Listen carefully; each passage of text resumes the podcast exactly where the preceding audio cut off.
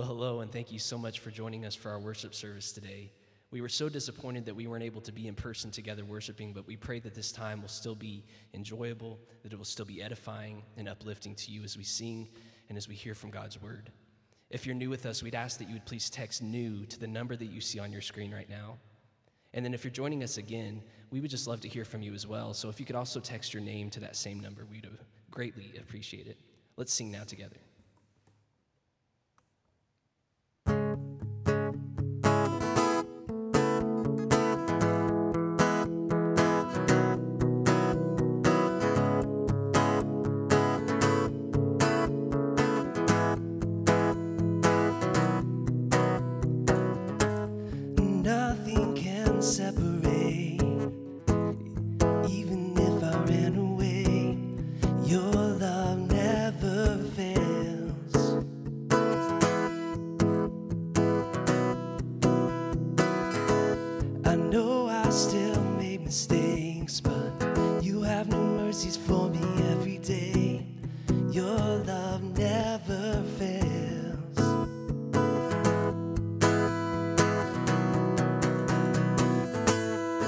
stay the same.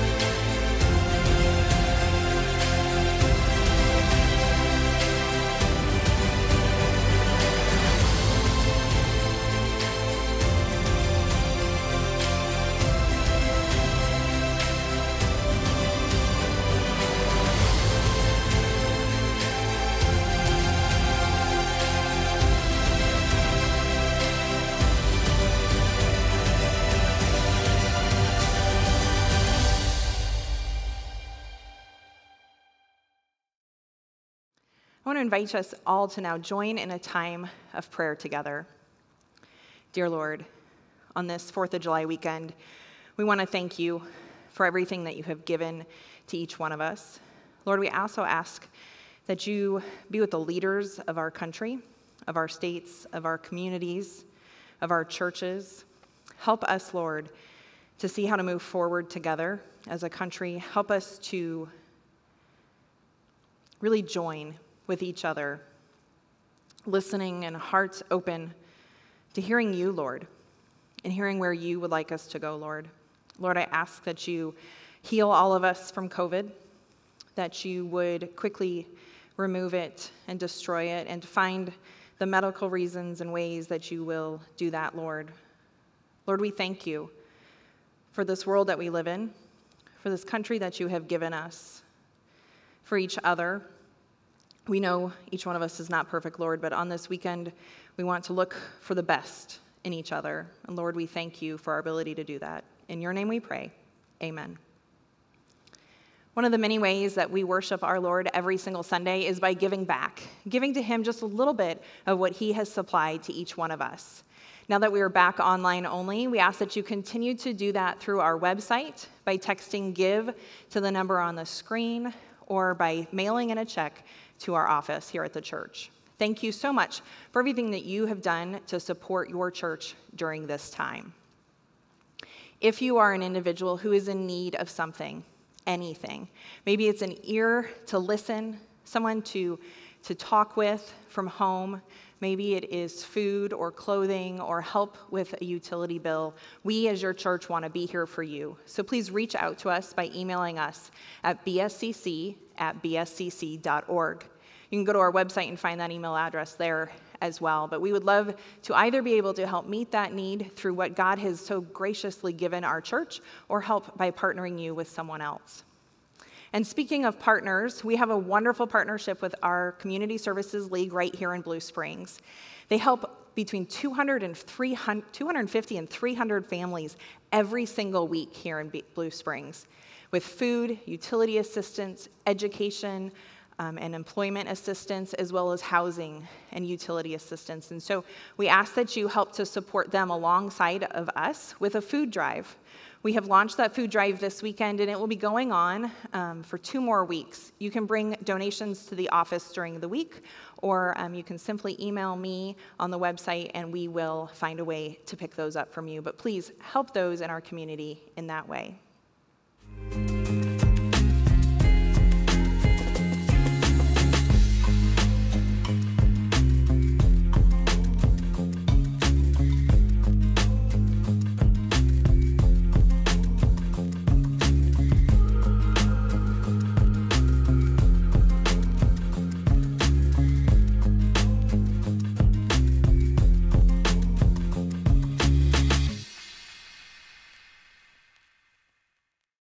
Well, hey there, BSCC. Uh, what a time to be alive. Um, here we are back online again, and this is obviously not anyone's first preference, but we are thankful that you've decided to worship with us this morning. If we haven't met, my name is Nick, and over the course of the last two and a half years, I've had the privilege of serving as the student minister here at BSCC. And as most of you probably well know, back in February, it was announced that my wife Sarah and I will soon be transitioning to serve full time with a ministry called Black Box International, which I will talk a little bit about uh, more here in just a moment. But I just want to begin by acknowledging that this message with you today will be my final one on staff as your student minister. I will transition out of my role at the end of this month and, in beginning in August. Matt Stevens, who has been hired um, to take my position as the new student minister, will begin serving here um, at the beginning of August. And I just want to say a couple things about that before we dive into the message today. The first is that you guys are going to love Matt. Um, I had a chance to spend some time with him and his family during one of their visits here, and they're just top notch people. Uh, Matt brings a lot of experience and, and, love for students, and I just absolutely can't wait to see how God is going to use him to minister to the BSCC family here. Um, I just hope that you will give Matt, his wife Leslie, and their girls the same warm BSCC welcome that you gave to Sarah and I. Uh, second, I just want to take a moment to say thank you. You know, I could probably spend about half an hour up here thanking so many of you for the love and the care uh, that you've shown me during my time here at BSCC, but because I don't uh, want to get too emotional, I'm just going to say thank you. Um, thank you for loving me. Thank you for growing me, for challenging me, for pushing me, for loving me like Jesus. And thank you for sending Sarah and I to continue doing the work of Jesus. Um, if you've heard me preach before, you know um, that I love Black Box. This is a very um, important ministry, very near and dear to my heart, and has been for a long time. But for those of you who haven't, just a little brief snippet um, about what it is. Sarah and I will be transitioning to service. It's called Black Box International, and it's a nonprofit, Christ centered organization whose mission is to provide holistic rehabilitation for underage boys who have been, once been victims of sexual exploitation and trafficking. And so, in short, it's an aftercare facility for young boys who have once been enslaved in the trafficking industry. And we would love to talk with you um, more details and a little bit further about what that's going to look like for us. But right now, the ministry of Black Box actually serves as a great starting point for our topic and our message this morning. Uh, last week, Dave kicked off our new summer series that we are calling You Asked For It. And the idea for this series came from a survey that we did a while back in which you submitted some difficult questions and topics that you would like for us to bring to the Word of God and discuss from a biblical worldview. And I'm excited for this series because we're diving into some pretty difficult uh, questions and topics, ones that I think are incredibly important to wrestle through. And today, we have a pretty big question to tackle. And so here it is. The question is How can a good God let bad things happen? How can a good God let bad things happen? This is a question that people have been asking and trying to answer since the beginning of time, really. It's a question that ancient philosophers and church fathers devoted their life to wrestling through. And if we're being honest, it's a question that is always hanging around the back of our minds. It's a question that each of us has had to uh, face and, and decide how to navigate. And this is a question that you know, I certainly wrestle with. I mentioned that Black Box was a good starting point for this message because this question is one that has been tossed around my brain like clothes in a dryer. If God is good, how can He allow innocent people and children to fall victim to the atrocities of sex trafficking? How can He allow people to be taken and used at the expense of other people's selfish pleasure? And that's just one example. Uh, others include why does God allow cancer to exist? Why does he allow so many people to starve to death around the world? Why does he allow abusive parents? Why does he allow people to hate someone based on the color of their skin? The list goes on and on, but at the root of all of these questions is one central question. If God is good, why does he allow suffering? If God is good, why does he allow suffering? Now, this is such a tough topic to deal with because there's so many layers and so many sub questions that surface when you really start to dig into it which means that there's no easy answer. There's no simple five step process to understanding why a good God allows bad things to happen. And if I'm being honest, if we're going to dive into this question, we have to learn to be okay with that. We have to learn to be okay with a little bit of mystery. Now, some of you hate that, but Peter Kreeft, who is a Christian philosopher and apologist, sums it up well when he says this. He says, We Americans love fast, easy answers. The devil has sold as many cheap and instant answers as McDonald's has sold hamburgers. We are impatient with mystery, especially with a capital M. And if I'm being honest, in a sense, that's what this 35 minute sermon is. It's a fast, cheap, and easy answer. But the truth is that I won't be able to answer in full today's question. I won't be able to give you all the information you need to scratch that itch. I won't be able to preach away this ever lingering question why does a good God allow bad things to happen? But my hope is that our discussion today will be a springboard for you. Maybe for some of you, it's a springboard into a deeper discussion on this topic for the very first time. Uh, maybe for others of you, it's a springboard for diving back into this conversation that you've walked away from and maybe given up. And maybe for others of you, you're actually more qualified to be up here speaking on this topic than I am, and you can help lead the church forward in addressing this issue from here. But at the end of the day, this is a question that we can't just wish away. We, we, we try. I've tried. It's easier to not think about. It's easier to ignore it and pretend like it doesn't matter. But deep down, this is a question that haunts each of us. And it's one that we must deal with at a personal level and at a corporate level. But the truth is, if we want to tackle the question of suffering, we must be okay with wading into the murky waters of mystery. You know, maybe you're like me and you don't like swimming in water that you can't see through. Wading into this question is kind of like letting your feet dangle over the edge of a boat into murky water. You don't know what's below the surface, you just know that you're not very comfortable. If we're going to dive into this question and this topic, we must be okay with a long journey and not quick answers, and dare I say, maybe even no answers. But I've got just two main points uh, that I want to make today that I hope will help you begin or continue to wrestle through this really difficult question. Uh, the ideas that I'm going to share with you today are developed in large part from this book right here. It's called Between Two Trees, um, and it's written by Dr. Shane Wood. Shane is a former professor of mine from Ozark Christian College. He actually also serves on the board of trustees with Black Box International, and he's just a phenomenal theologian and thinker. And, this book isn't necessarily about suffering, but I think that it gives us a great framework for understanding the existence of suffering and really why uh, God allows it and what his response is to it. I would absolutely recommend this book to anyone who is looking for a solid and challenging read. Again, it's called Between Two Trees, and it's by Shane Wood. But in order to even scratch the surface of this topic today, I think that we must start back at the very beginning, where it all began. I think that in order to see suffering through a biblical lens, we have to start at the very beginning, beginning of creation and understand what really happened in the Garden of Eden. And so the first point that I'd like to make today is this what happened in Eden was worse than we thought. What happened in the Garden of Eden was actually worse than we thought. In Genesis chapters 1 and 2, we find this beautiful account of God creating the earth and everything in it, including mankind. God creates man in his own image and places upon him inherent worth and value and dignity for no reason other than the fact that he is stamped with his image. And because God is a triune being, meaning that he exists in perfect harmony and relationship with Jesus, the Son, and the Holy Spirit, he knew that it was not good for man to be alone. So he made another human being, and voila, male and female. Adam and Eve. And then they live in the Garden of Eden, which God gave them authority to rule over. They had freedom to roam and enjoy and to eat and be merry and to just rule over all the creatures that God had put alongside them. There was only one caveat, and you know it. They could eat from any tree in the garden except from one, and that was the tree of the knowledge of good and evil. But you know the story.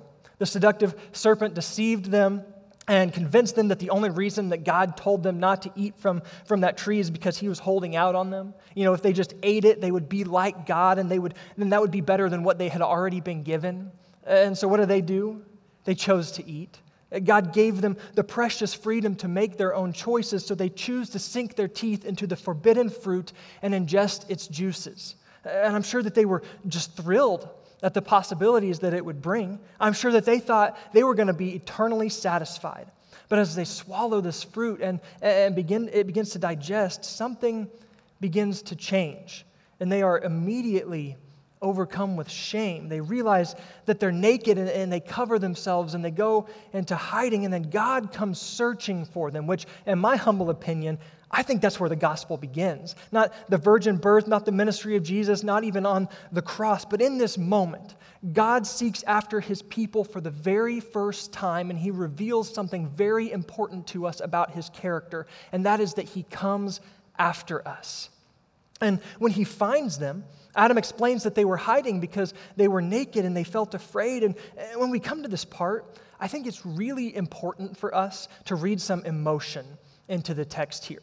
This is a, a, practice that has revolutionized how I see and, and understand Scripture. So often, you know, we can read the Bible like a textbook, examining its words as a means to an end, but sometimes I think we need to sit and just feel the emotion that flows from the text. Uh, we need to be able to put ourselves in the story and be reminded that we are reading about real events with real emotions. And so in verse 11 of chapter 3, God asks Adam and Eve, He says, Who told you that you were naked?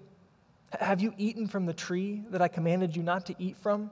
I want you to, to hear this text from the perspective of a broken heart. It can be really easy here to view God as more of the angry parent who's scolding his kids. But I think that it's actually more accurate to say that there were probably tears streaming down God's face with every word of those two questions. Why? Because he knows what they've just done. He knows what they've just done, but they don't see God's pain because the effects of the fruit have already begun to transform their hearts. Instead of mourning the fact that they have broken God's heart and distorted their relationship with Him, they begin to point fingers Adam at Eve, Eve at the serpent, all the while ignoring God's heartbroken question in verse 13 What is this you have done? What is this you have done? And Dr. Wood explains that acquiring the knowledge of good and evil through rebellion and disobedience, like they do here, it transforms God's gift, which I believe He intended to give to them eventually. It, it, this gift of knowledge, it transforms it now into a hellish curse. And, you know, I, I, think that we kind of often view the fall of mankind as follows. We, we know that Adam and Eve disobeyed God and they ate the fruit. Their disobedience severed the relationship that they had with God, that God intended for them to have, that perfect relationship. Sin enters the world, and then mankind is cursed and they're banished from the garden. That's kind of the fall in, a nutshell, as most of us understand it. And all of those things are true. Those are all accurate descriptions of what took place. But what I want us to consider today is that what happened here in this story might actually be even more than that. Uh, what if that was just a portion of what happened? What if what happened was more extreme than just a broken relationship? Which leads us to the question then what actually happened in the Garden of Eden? Uh, let's start the answer to that question with a definition of sin. When we define sin, you know, we typically do so in a way that d- describes sin as an indiscretion or a mistake, an error, be it intentional or unintentional, that deserves or even demands punishment from God. Uh, and Dr. Wood would say, yes, that is indeed accurate, but maybe just not complete. Uh, what if what happened in Eden was worse than just an indiscretion? Uh, worse than just getting kicked out of the garden, worse than our status shifting from innocent to guilty. And what if understanding the severity of what actually happened in Eden could help us understand the problem of suffering a little bit better? I think that in order to begin understanding the devastating effects of what took place in the Garden of Eden that day, we have to talk about the word union.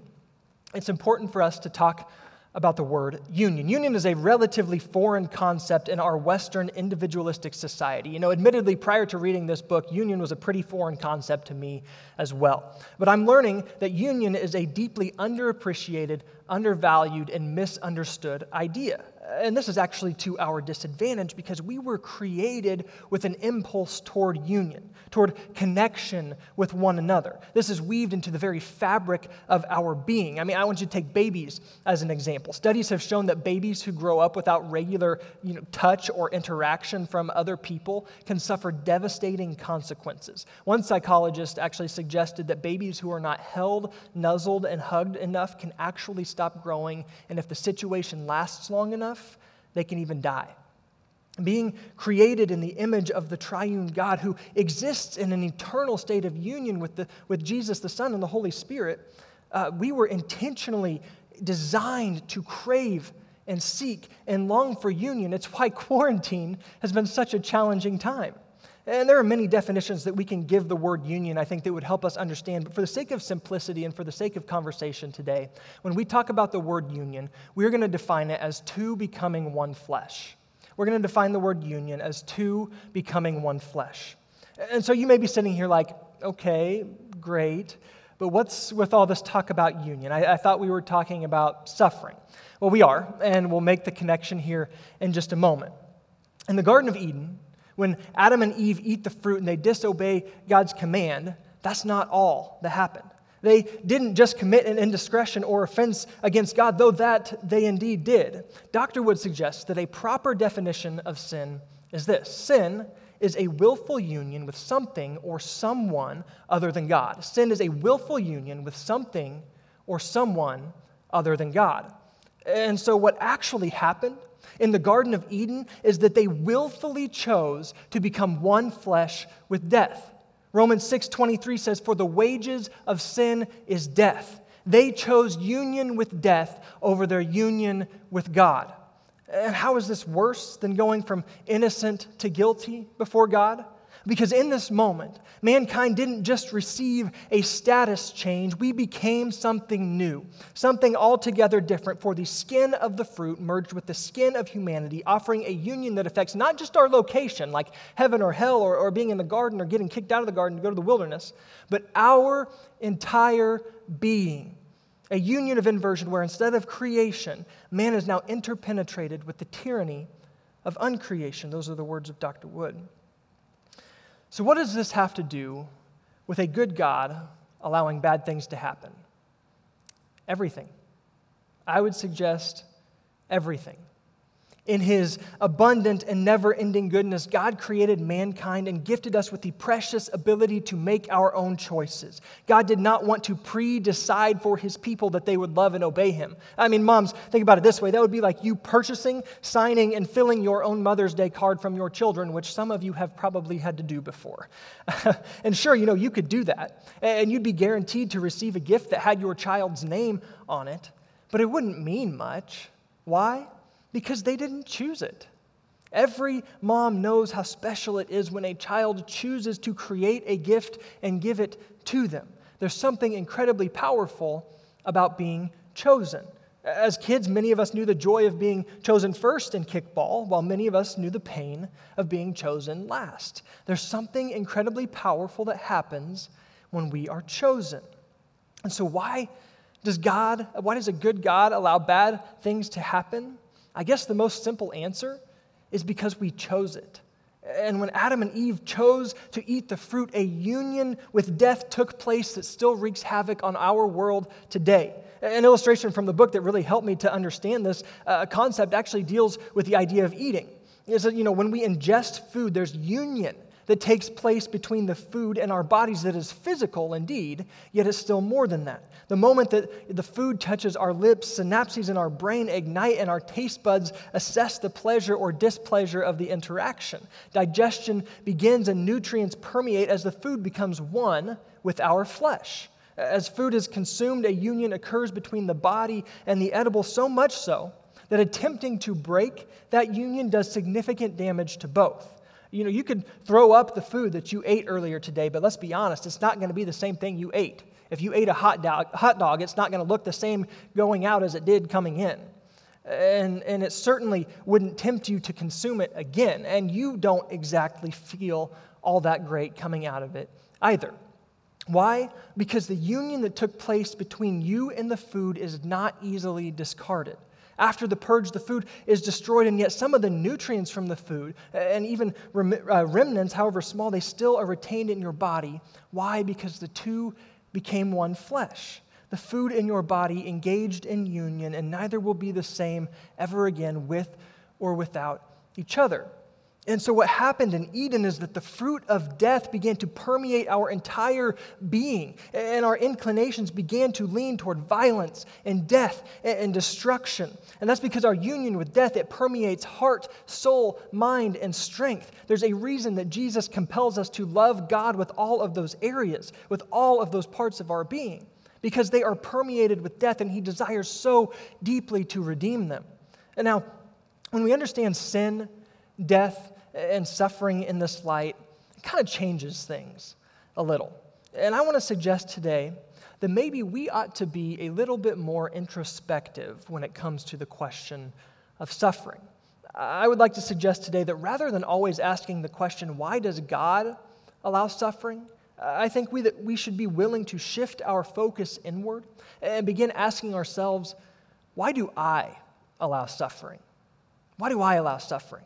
Uh, around the turn of the 20th century, British author, philosopher, and theologian G.K. Chesterton was asked to submit an essay for the London Times on the topic, What's Wrong with the World? He showed incredible humility by submitting the shortest but the most to the point essay uh, of them all. And to answer the question, What's wrong with the world? this is what he wrote. He said, Dear sirs, I am. Sincerely yours, G.K. Chesterton. I am. I believe that in order to revolutionize our communities, our nation, and our world, we must have enough humility to look inward and ask incredibly challenging questions of ourselves, like, How do I contribute to the suffering of others, even if it's unintentional? How do I contribute to the suffering of others? And, you know, if you ask that question and you think to yourself, you know, I don't really think there's anything I do that directly uh, contributes to the suffering of others, then ask yourself, how does my inaction affect those who are suffering? And then, third, what can I do today to actively engage in the reconciling ministry of Jesus? Because ultimately, in Christ, we are called to be agents of change, ministers of reconciliation, and ambassadors for the gospel. This is exactly what Paul tells us in 2 Corinthians 5. He says, If anyone is in, in Christ, the new creation has come. The old is gone, the new is here. All this is from God, who reconciled us to himself through Christ and gave us what? The ministry of reconciliation. That God was reconciling the world to himself in Christ, not counting people's sins against them. And he has committed to us what? The message of reconciliation. We are therefore what? Christ's ambassadors, as though God were making his appeal through us, through you and me. As God's church, we lead the charge. We don't sit back and, and wait for politicians and officials and government structures to make the first move. Those things certainly can, and I would even say should play a role. But the point I'm making is that we take action and we invite the power and the presence of God into brokenness that only He can truly heal. And that healing is only possible because of the measures that He took to come after us. Now, we've established that the effects of sin were worse than we thought, but the good news of the gospel is that God's solution was better than we could imagine, and that's point two for today. Point number two is that God's solution was better than we could have imagined. The effects of Eden left God's people helpless if God Himself would not intervene. This is evident in the Old Testament. In the Old Testament, we find story after story, person after person, page after page of the same thing. I made a chart that, here that can hopefully help us visualize this a little bit. Um, we see an endless cycle in the Old Testament of this, of God providing a way to Himself, the people choosing to rebel from that direction. They then experience the consequences of their rebellion and they cry out to God in repentance, and God restores them and makes a way. And this is just the cycle that we see over and over and over. But thankfully, our God is not one who is distant and uninterested in us. He didn't just offer a way, He offered the way, the truth, and the life. And eh, He offered Himself in the person of Jesus. And this response was logically unconventional. At the surface level, it doesn't make sense to many, but at its root, it is deeply personal and it is better than what anything was that we could have ever hoped for. So, I would just want to survey three passages and offer you three of God's many responses to the consequences of our sin. I, think that these three are most pertinent to our conversation for today. And so, the first response is this We chose union with death, and God responded by dying. We chose union with death, and God responded by dying. When Adam and Eve ate the fruit, they united mankind with death. And in order to do, undo the effects of Adam, God became flesh and in Christ gave himself up to pay the debt that we owed. In a sense, he paid for what was already his by becoming like us and doing what we could never do for ourselves. This is what Paul tells us in Philippians chapter 2 verses 5 through 8. Verse 5 he says, "Have the same mindset as Christ Jesus, who being in very nature God did not consider that as something to be taken advantage of, rather he made himself nothing. He became like a servant, he became a man and being found in appearance as a man, he did what he humbled himself. And he became obedient to death." Even death on a cross. And so get this we willingly chose death. God's response was then to also willingly choose death. Why? Because God died to end death's power. The effects of the fruit no longer reign supreme because the supremacy now belongs to Christ. And that's what verses 9 through 11 go on to tell us there in Philippians chapter 2. So, response number one is that God responded to death with death. Response number two to the consequence of sin is this union, union with death resulted in suffering, and God's response was to suffer. Union with death resulted in suffering, and God's response was to suffer. God's response to suffering was to also suffer. In Christ, God took on the suffering of the world. And listen, this wasn't just some plan B okay? God didn't just send Jesus because no other plan worked out. Jesus wasn't a backup plan, Jesus was always the plan. And how do we know that? Because some 700 years earlier, the prophet Isaiah told us exactly what was going to happen to him. Isaiah 53 is one of the most well known prophetic, prophetic passages of Scripture that we have because of the accuracy in which it describes what took place on the cross. And so I just want to highlight a few descriptions from verses 1 through 10 in Isaiah 53. Starting in verse 3, it says, He was despised and rejected by mankind, a man of suffering and familiar with pain. Down to verse 4, he says, Surely he took up our pain and bore our suffering. Down even further to verse 5 But he was pierced for our transgressions, he was crushed for our iniquities. Down then to verse 10 Yet it was the Lord's will to crush him and what?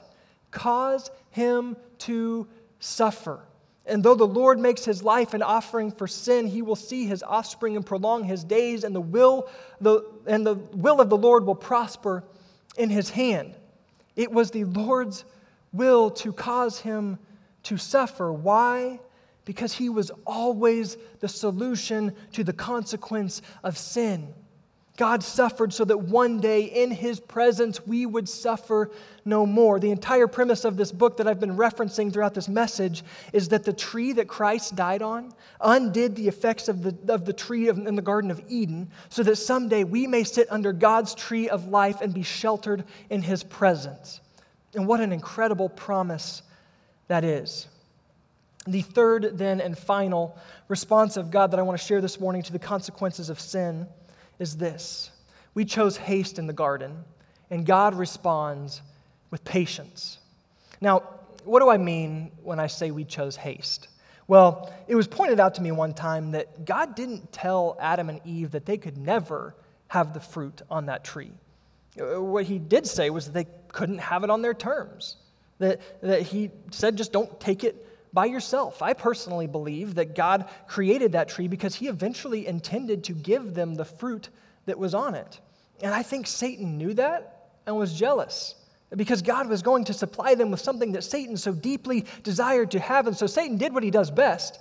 He lied, he manipulated, he deceived them into disobedience that led to their downfall and their death. And that's what he wants to do to each of us as well. But the point is that the enemy convinced Adam and Eve to eat the fruit on their terms, not God's. Thus, they chose haste. They chose to do it before the proper time. Now, some would ask, you know, well, why would God make them wait? Why wouldn't He just give, the, give it to them? And my response to that question would be, I don't know. I, I don't know. But what I do know is the truth we find in 2 Peter chapter 3, verses 8 and 9. Peter says this but do not forget this one thing, dear friends. With the Lord, a day is like a thousand years, and a thousand years are like a day. The Lord is not slow in keeping his promise, as some understand slowness. Instead, he is patient with you, not wanting anyone to perish, but everyone to come to repentance.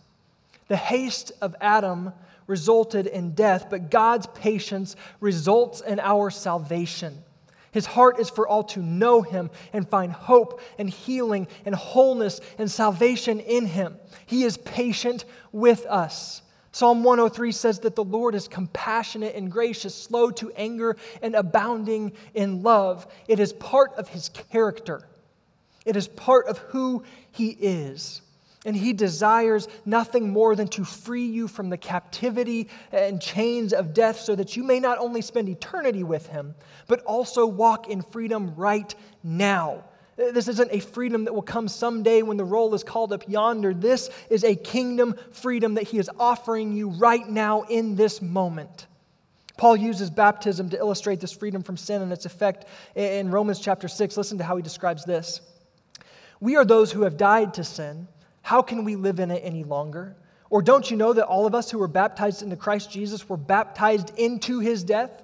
We were therefore buried with him through baptism into death, in order that just as Christ was raised from the dead, we too may have a new life. Now get this, verse 5. For if we have been united with him, in a death like his, we will certainly also be united with him in a resurrection like his. For we know that our old self was crucified with him so that the body ruled by sin might be done away with, so that we should no longer be slaves to sin, because anyone who has died has been set free from sin. Did you see the word that he used here in verse 5? United. United. The only way to break the union with death that sin has created is to be united with Christ. The only thing that can overcome the effect of Adam's union with death is union with Christ. It is giving ourselves completely over to Him, dying alongside Him, and being raised with Him. That is the purpose of baptism to physically express a spiritual commitment to that truth. And if you feel like God is calling you to respond and make a decision to follow Him, if you're ready to unite your life with Him and break the union with death that sin has caused in your life, I encourage you to text response to the number that's going to be on the screen. A minister will get in touch with you and tell you and talk to you about what this can look like in your life. I want to conclude um, with just some thoughts on application and talking about what our conversation today can look like practically in your life. I think that the question in a conversation like this naturally turns to okay, so, so where do we go from here? How do I apply today's conversation in a practical way? And so I want to finish by offering two suggestions that I've actually already previously mentioned that I just want to touch again. The first is I think that we need to be more introspective. I think that we need to be a little bit more introspective. I mentioned this earlier and I'm going to say it again. I think that rather than always asking the question, why does God allow suffering? We ought to spend time focusing inward and asking ourselves, why do I allow suffering? Ask the difficult questions we talked about earlier. How do I contribute to the suffering of others, whether that's intentional or unintentional? Maybe, you, again, you don't think you do. So ask yourself, how does my inaction affect those who are suffering? And then, third, what can I do today to actively engage in the reconciling ministry of Jesus? Which leads me to the second point of application, which comes directly from uh, Romans chapter 6, verse 13. Paul says, To offer yourself as an instrument of righteousness. He says to offer yourself as an instrument of righteousness as people who have experienced the compassion, love, and patience of God, we should be the first to step up and lead the charge for what is true, what is right, what is godly, and what is noble. That's what it means to be an instrument of righteousness. As people who have been reconciled, healed, and loved, we should be the first ones willing to enter into the darkness of the world. We shouldn't build up our white picket fences and separate ourselves from the darkness. We should enter into it because that's what Jesus did. He entered into the brokenness and he transformed it. And as his disciples, we should follow his lead and love like he did in the power of the Holy Spirit. This isn't going to look the exact same for everyone. Uh, God has gifted us each with different abilities and skills and passions, but that's the beauty of the body of Christ together with the gifts that God has given us and with the Spirit that is living in us, we can work together to be agents of tra- transformation in our communities and in the world. For Sarah and I, this looks like devoting our lives to anti trafficking ministry.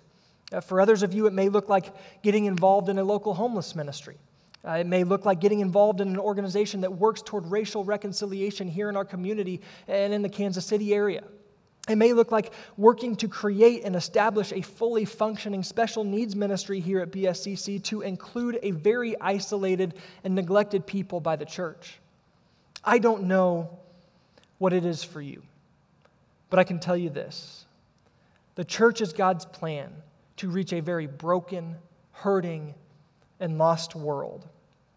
So let's pray and let's get to work. Father, we thank you so much for your response to our choice of suffering. You did not leave us to suffer on our own. You did not leave us to die on our own. And you are so incredibly patient with us, and you desire for each and every single one of us to come to a knowledge of the truth of who you are and to find salvation and hope and wholeness in you. And so I pray, God, that you will speak into the lives of every single person who is listening today. God, that you will continue to transform our hearts, that you will help us to be introspective and, and see in what areas we are the problem, what areas we need to change and be healed and grow. We just pray for, for guidance and wisdom from your Spirit to lead us, God, so that we may be ministers of reconciliation in a very lost, broken, and hurting world. We love you, God. We thank you so much for the hope and the healing that we have in you. It's in Christ's name we pray. Amen.